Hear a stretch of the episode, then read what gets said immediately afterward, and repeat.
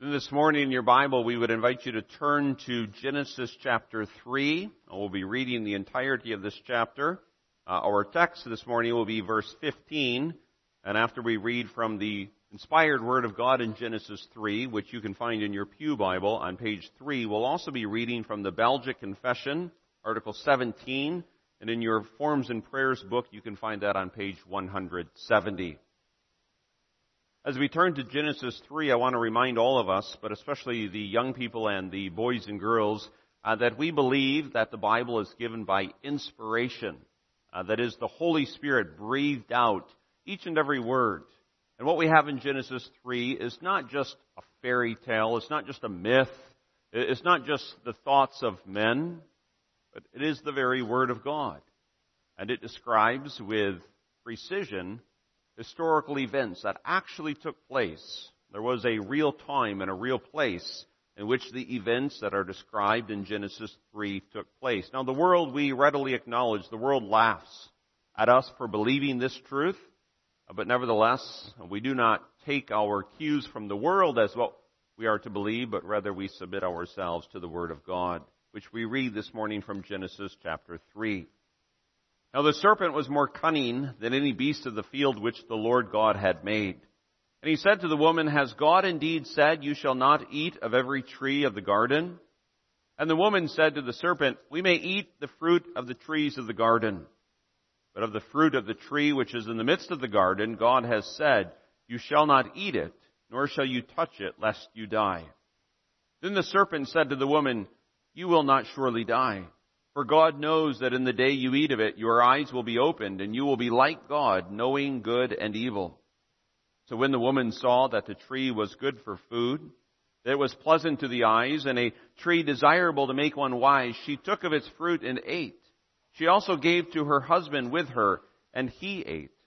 Then the eyes of both of them were opened, and they knew that they were naked, and they sewed fig leaves together and made themselves coverings. And they heard the sound of the Lord God walking in the garden in the cool of the day. And Adam and his wife hid themselves from the presence of the Lord God among the trees of the garden. Then the Lord God called to Adam and said to him, "Where are you?" So he said, "I heard your voice in the garden, and I was afraid because I was naked, and I hid myself." And he said, "Who told you that you were naked? Have you eaten from the tree of which I commanded you that you should not eat?" Then the man said, "The woman whom you gave to be with me, she gave me of the tree, and I ate." And the Lord God said to the woman, "What is this you have done?" The woman said, "The serpent deceived me, and I ate." So the Lord God said to the serpent, "Because you have done this, you are cursed more than all cattle, and more than every beast of the field. On your belly you shall go, and you shall eat dust all the days of your life. And I will put enmity between you and the woman, and between your seed and her seed. He shall bruise your head, and you shall bruise his heel." To the woman he said, "I will greatly multiply your sorrow and your conception. In pain you shall bring forth children. Your desire shall be for your husband, and he shall rule over you." Then to Adam he said, "Because you have heeded the voice of your wife, and have eaten from the tree of which I commanded you, saying, you shall not eat of it, cursed is the ground for your sake. In toil you shall eat of it all the days of your life. Both thorns and thistles it shall bring forth for you, and you shall eat the herb of the field. In the sweat of your face you shall eat bread till you return to the ground. For out of it you were taken, for dust you are, and to dust you shall return." And Adam called his wife's name Eve, because she was the mother of all living. Also for Adam and his wife the Lord God made tunics of skin and clothed them. Then the Lord God said, "Behold, the man has become like one of us, to know good and evil. And now lest he put out his hand and take also the tree of life and eat and live forever." Therefore the Lord God sent him out of the Garden of Eden to till the ground from which he was taken. So he drove out the man, and he placed cherubim at the east of the Garden of Eden, and a flaming sword which turned every way to guard the way to the tree of life. And again, verse 15, "And I will put enmity between you and the woman, and between your seed and her seed. He shall bruise your head, and you shall bruise his heel." Thus far our reading from the Word of God. We then turn to the Belgic Confession, Article 17 on page 170, entitled "The Recovery of Fallen Man." And it states there, we believe that our good God, by his marvelous wisdom and goodness, seeing that man had plunged himself in this manner into both physical and spiritual death, and made himself completely miserable, set out to find him, though man, trembling all over, was fleeing from him. And he comforted him, promising to give him his son, born of a woman, to crush the head of the serpent and to make him blessed. A congregation of the Lord Jesus Christ, by way of introduction, and also just simply by way of observation, there are people in this life who you encounter that you might say that they have a kind face. And I'm not sure all that goes into this, but just the very structure of their face, but also maybe a smile that they constantly have that even forms certain lines on their face as the years go by. And you look at someone and you say, well, there is a kind face. By contrast also, perhaps because of one's demeanor or because of one's perspective on life, or perhaps because simply of some of the experiences that one has in life, there are other persons who you might look at them and say, well, there is a rather stern face. There perhaps even is a face that just speaks of discouragement and anger and frustration. Now, our only point for bringing up this mere observation is to present ourselves with a question. And of course, we speak in figurative language because God in His divine nature does not have a face composed of a smile or a frown and eyes and things of that nature. But when you think about your God, do you have this understanding that He has a kind face?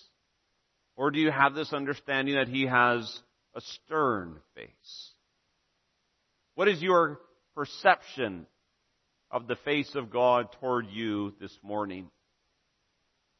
For the church of the Lord Jesus Christ, for the Christian, for the humble believer, the main point that I want to try to communicate this morning is that the face of Almighty God towards you is a kind face. A kind face that is characterized by grace and by mercy, by covenant faithfulness, by this grace and this mercy and this covenantal faithfulness that especially is expressed in the gospel and in the gospel promise as we find that gospel promise first given and recorded in Genesis chapter 3, verse 15. John Calvin comments, and he says, in Christ, God's face shines, full of grace and gentleness, even upon us poor and unworthy sinners. Think of it for a moment. God's face shines upon us. Is that not part of the benediction that we so often hear on a Sunday morning? God's face shines upon us with temporal blessings, but especially with eternal blessings. God's face shines upon us in and through the Lord Jesus Christ as a face that is full of grace and of gentleness, even upon poor and unworthy sinners. Well, we want to unfold this truth this morning with this theme, our belief concerning the gospel promise, noticing first of all the source of the gospel promise, and then secondly, the purpose of the gospel promise. And then thirdly, the contents of the gospel promise. This gospel promise, what it is, first of all, in relation to its source, and then its purpose, and then its contents. The gospel promise. And again, we pick up Genesis 3, verse 15, as the first historic expression of the gospel promise. And the word gospel just simply means good news, the good news of a new era, of the establishment of a new kingdom, which we know from Scripture is a redemptive kingdom. A redemptive kingdom that God institutes in and through the seed of the woman, more specifically in and through the person and the work of the Lord Jesus Christ. So of course the gospel must always be directly connected to the person of Jesus Christ and the work of Jesus Christ, seen in His steps of humiliation and then His steps of exaltation. So while various persons want to put various adjectives in connection to the gospel, and so they speak of perhaps a social gospel or of a liberation gospel, we speak of a redemptive gospel. whereby the person and the work of the Lord Jesus Christ brings a full and a free salvation from sin and from sinfulness and all of the consequent misery that is connected to sin and sinfulness. Now, where did this gospel and this gospel promise come from? Of course, it comes from God.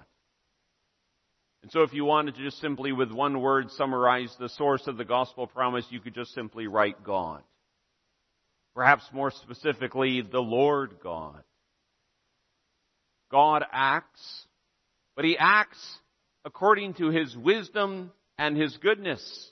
And that's what Article 17 of the Belgic Confession is at pains to emphasize as it gathers together the testimony of the Word of God and as it, we believe, faithfully summarizes the Word of God. The Belgic Confession comes to us and it says, when we plumb the depths of Scripture's revelation, the gospel promise that God, through the work of the Lord Jesus Christ, would put enmity between the seed of the woman and the seed of the serpent, that comes out of the wisdom of God.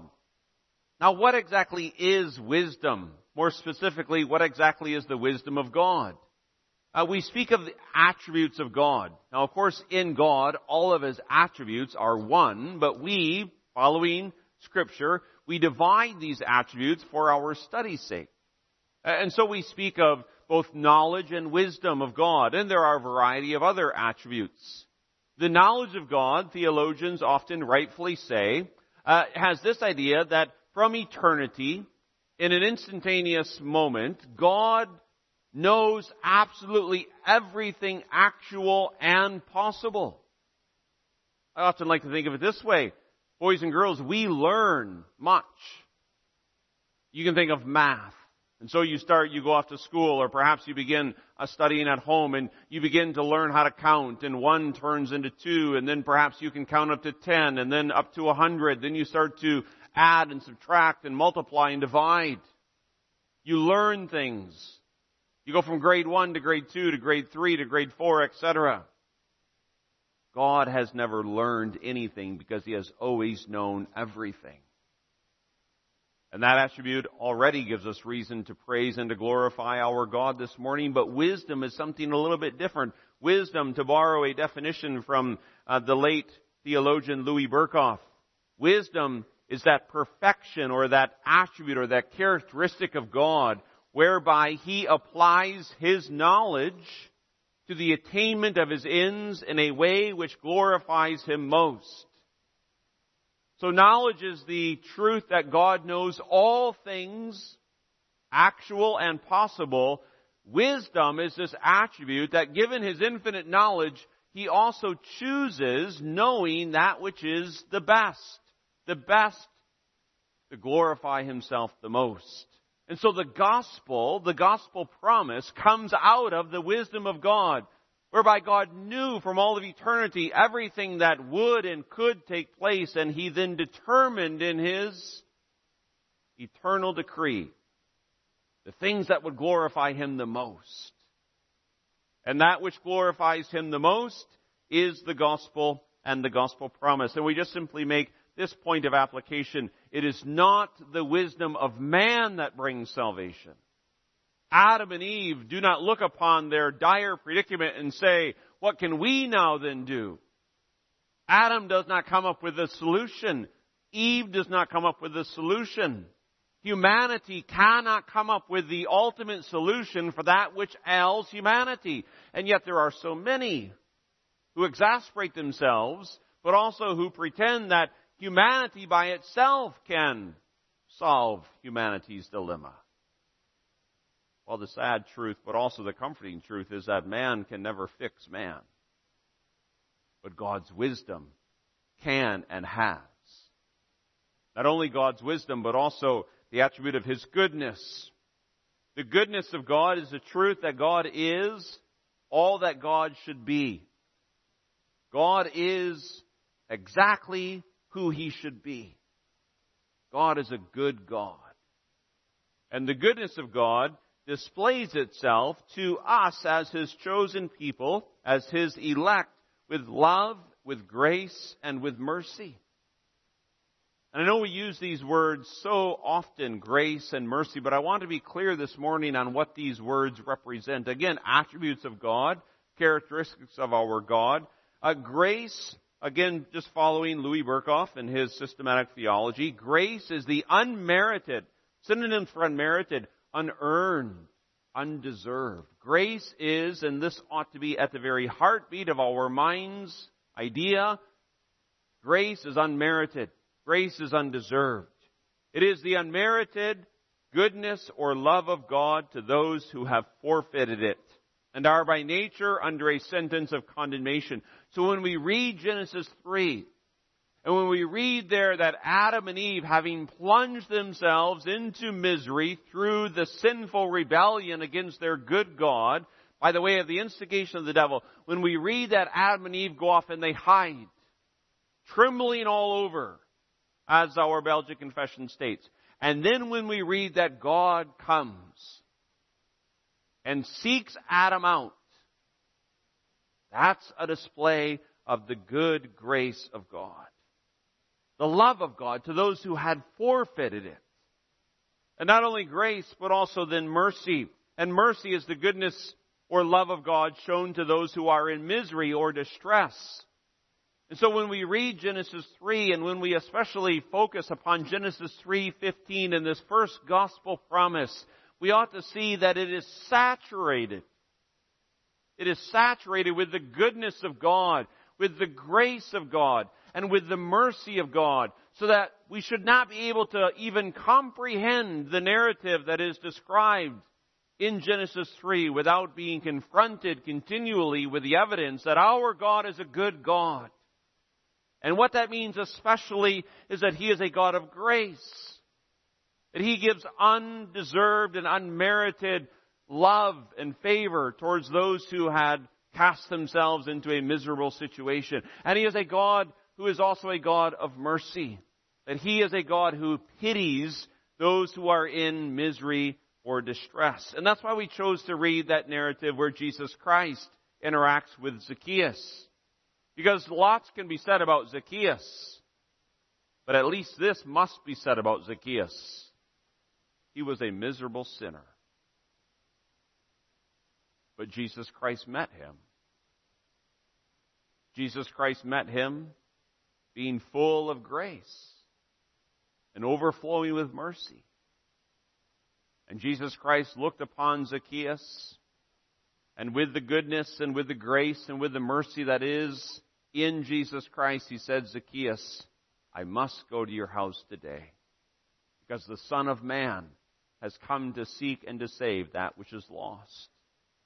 And so the gospel comes out of the wisdom and the goodness, the grace and the mercy of God. And this ought to especially motivate us to worship and to praise and to glorify our God. That's why Psalm 96 verse 2 says, sing to the Lord, bless His name. We might ask, well, why should we sing to the Lord? Why should we bless His name? Well, it goes on, proclaim the good news of His salvation from day to day. And I would submit to you that if we are confronted experientially with the reality of the goodness of God, with His grace and His mercy, we ought to be eager to worship the Lord our God. And so the gospel promise comes out of this source, but what then is its purpose? And our second point, the purpose of the gospel promise is a gracious purpose and also is a seeking purpose. Now bear in mind what we've just said. Grace is this undeserved, unmerited, unearned favor from God towards those sinners whom He has chosen to display His goodness to. You might think of Ephesians 2 verse 8, a verse that is often memorized by the people of God, and certainly rightfully so. Ephesians 2 verse 8, for by grace you have been saved through faith, and that can refer to the grace and the faith and the whole of salvation. Salvation, gracious salvation through faith, is not of yourselves, it is the gift of God. That gift, that word gift, that idea gift, is this undeserved, unmerited, unearned action of God on behalf of those who are in a state of sin and a condition of sinfulness. This is what makes grace so amazing. And I confess that the danger is probably most real for someone in my position who is to spend their days studying the Word of God, speaking the Word of God, preparing to speak on the Word of God, going from house to house and from pastor visit to pastor visit, but also preparing sermons and catechism classes and youth group lessons. We are confronted continually with these words and with these realities, at least in theory, of grace. And the danger is this, that we no longer appreciate the wonder of grace. And we are no longer overwhelmed by the amazing nature of grace.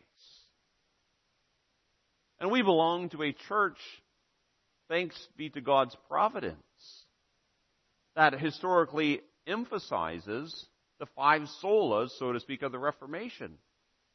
Grace alone. I think it only fitting then that we periodically ask ourselves, as individuals who make up this congregation, but also as a congregation, and perhaps this is something even that the leadership of the congregation could reflect upon, do we display that we are amazed by grace? That we are amazed that God in His infinite transcendence would come and would seek us who are lost. God could have, and this was picked up by our Canons of Dort in the first head of doctrine in the opening articles, God could have never descended from His infinite throne of majesty. He could have just said, enough with Adam and enough with Eve. Now I know He had His eternal decree of election, so in that regards He could not have, but we speak here in the somewhat broader picture. God could have said, Adam, you've made your decision. I'm done with you. But He didn't, because He's a God of grace. And grace then motivates God to come with the gospel and say, Adam, where are you? Now, boys and girls, I want to try to help you. You know, maybe sometimes you play hide and seek. Or maybe sometimes you're out doing something and your mom says, where are you? Or, come here. Don't think that God is walking around in this Garden of Eden and He doesn't know where Adam is. Don't think that this is some type of game of hide and seek. God knows exactly where Adam is. And He knows exactly where Eve is. And He knows exactly why they are where they are. He knows that Adam is hiding out of a sense of shame. And He knows that Eve is also hiding out of her sense of shame. And He knows that Adam and Eve have lost the conscious awareness of the favor of their Creator, their Lord, and their God. He knows that they're trying to cover themselves and their shame with human efforts. And in that question, Adam, where are you? There is a kind disposition. A kind disposition of grace and of mercy. So it is with us. When God initially, through the external call of the gospel and through the work of regeneration, when He calls out to us and He says to us, where are you? What is your state? What is your condition? And you could say that when Jesus interacted with Zacchaeus, it was in essence the repetition of this first gospel promise. Zacchaeus, where are you? And the answer would have been, well, I'm a rich man, but my riches have come by way of extortion. I'm right there with the publicans. I'm a tax collector. I'm a lost sinner. Jesus says, with the kindness of grace and mercy, Zacchaeus, I know that. And that's exactly why I must go to your house today. Because I have come to seek and to save those who are lost. Those who are lost in their sin, those who are lost in their misery. And that brings us into this idea of a seeking purpose. The language of our Belgic Confession, of course, we understand it is not inspired. It summarizes the testimony of Scripture, but it does so with accuracy.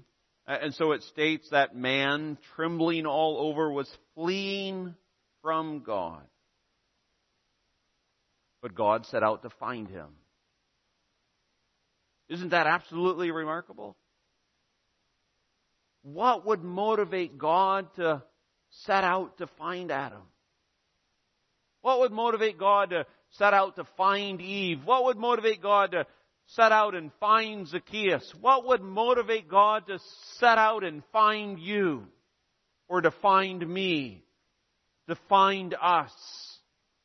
And here's where the doctrine of unconditional election has to become very, very real. Because if for a moment we even have the imagination, well, God saw something in me that motivated him to set out and find me, then, my friend, we do not understand grace.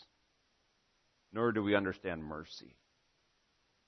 So don't think for a moment, even in the subconscious level, that God looked and saw your pedigree. Or that God looked upon me and saw something within my history and said, oh yes, I will seek him. It was all of grace and it was all of mercy.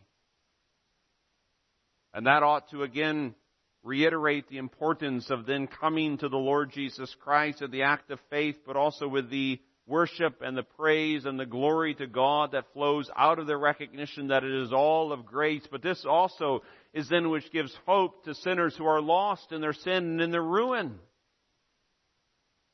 Because oftentimes the message can be communicated to those who find themselves in the most dire of circumstances within this life. And no doubt many people, maybe even people who hear these words, will look at their life circumstances and all of the brokenness and all of the impact of sin, and they might say, well, my life is a ruin, and I don't see any way out of it. I've tried to fix it, but I can't fix it, and it seems the more I try to fix it, the more damage I do. And maybe the realization of such a situation brings a person to begin to tremble all over, even perhaps even in their physical demeanor. And so they're filled with anxieties, they're filled with fears, they're overwhelmed with life circumstances which are in many ways the result of their sin and of their sinful choices. What then is their hope? That the Son of Man has come to seek and to save that which is lost. So we need to be very, very careful of the message that we send out. The message of the church should not be, well, seek to improve yourself. Seek to clean yourself up a little bit. Seek to reform the external behavior of your life, and then you will find happiness, joy, and contentment. That's a lie. And it's a lie that, of course, causes unspeakable anguish. The gospel doesn't come to Adam and Eve as they are trembling in the hidden recesses of the garden, trying to cover themselves. The gospel doesn't come and say, well, Adam, if you can just sew those fig leaves together in an appropriate manner, then you can come out and stand in the presence of God. The gospel is, in essence, Adam, Eve. God knows exactly what you have done. But he has a promise. And the promise does not hinge upon what Adam and Eve are able to do. The promise hinges upon that which God has promised he would do. And that brings us into our third point, the contents of the gospel promise. And, of course, the gospel promise is all centered upon the person of the Son and the work of the Son. But you notice that our translators have given us a hint, you might say, or a cue in verse 15 by the capitalization of the seed of the woman. Other scripture passages, most notably within Galatians, talk about how this seed is ultimately the person of the Lord Jesus Christ and the work of the Lord Jesus Christ. And so we just want to make clear again this morning that the gospel promise, and indeed the entirety of the gospel, it all focuses upon the person of Jesus Christ. And we say this without any embarrassment, but we will sound this note as long as we are able to speak. Jesus Christ, over and over and over again. And we will do so because we are convinced by the testimony of Scripture, also supported by our own experience, that repentant sinners never tire of hearing of Jesus Christ. Repentant sinners will never ever say, well, we've heard enough about Jesus Christ. What tired, repentant sinners will say is, we have heard enough about Pharisaical righteousness. We have heard enough about mere external moralism. Because a Pharisaical righteousness and an external moralism just confront the repentant sinner over and over again with their total inability. I cannot improve myself. You cannot reform yourself. Only the transformative power of the gospel, as that transformative power is centered upon the person of Jesus Christ. And that's why that crucial question was put to Peter in Matthew 16, verse 15 and 16. Jesus said to them, "Who do you say that I am?" And Simon answered and said, "You are the Christ, the Son of the living God." And what a marvelous testimony to God's goodness and God's grace and God's mercy that He promises to provide a Savior. And again, Genesis 3 verse 15 is called the first gospel promise, and that first gospel promise is echoed and repeated all throughout the history of historical redemption. And one notable spot that we could stop as we trace this historical revelation is in Genesis 22 verse 8. And there's this remarkable statement that Isaac, coming with Abraham, asks this question. Well, Father, I see the wood. And you remember the story. They're going to offer up a sacrifice per the command of God. And Isaac is perceptive. He's not a toddler. He has gained some understanding throughout the years of what a sacrifice involves. And so he says, Father, I see the wood. And I see the fire. I see some of the necessary components for a sacrifice. What I don't see is the victim. What I don't see is the actual sacrifice. And then, congregation, never forget these words, spoken by faith in Genesis 22, verse 8, "My son, God will provide for Himself the lamb for a burnt offering." Do you see the gospel of God's goodness, grace, and mercy in that statement? My son, God will provide the sacrifice. And this is why, in a remarkable connection, when John the Baptist heralds the arrival of the Lord Jesus Christ in, for example, John 1 verse 36, it says there, John the Baptist, looking at Jesus as Jesus walked, he said, "Behold the Lamb of God." Behold has this idea, yes, look, but not just look. Look with a perception, look with a recognition, look with an acknowledgement. And this is simply what the gospel preaching continues to do today. What is a preacher supposed to do? Well, I suppose he's supposed to stand in the pulpit and open up the Word of God and in essence say to anyone who in the providence of God would come to hear the words that come out of his mouth, just simply this, "Behold the Lamb of God." And that, in essence, is all I do in this congregation this morning. Look, perceive the sacrifice, the Lamb of God that takes away the sin of the world. Look with the eye of faith and see that the wisdom of God, the goodness of God, the mercy of God, the grace of God has provided the sacrifice, has provided the substitutionary atonement in Jesus Christ through His work. And this ties in also with this promise that is given that the seed of the woman, that is the Lord Jesus Christ, would crush in an annihilating crush the seed of the serpent. This is picked up, as many of you well know, in Romans 16, verse 20, where the Apostle Paul draws his epistle to the Romans to a close with this statement, "And the God of peace will crush Satan under your feet shortly. And when you think of all of the misery that comes upon the human race, yes, certainly there is moral culpability, moral responsibility for the actions of humanity. But all of the misery that comes upon the human race is a result of that first instigating temptation of Satan. When he came to Eve, the mother of all the living, and said, "Has God really said?" And then Satan said, "You will not die." Once that lie is believed, the result is misery. The result is ruin. The result, of course, is death. Physical death begins its eroding process. Spiritual death comes upon the human race. The prospect of eternal death comes to plague humanity. And so when you think of everything that causes grief, sorrow, and toil within this fallen world, even the thorns and the thistles that constantly combat the activities of the human race, and when you think of the disease and of the death and of the friction and of the lack of harmony within humanity, it can all be traced back to Genesis 3.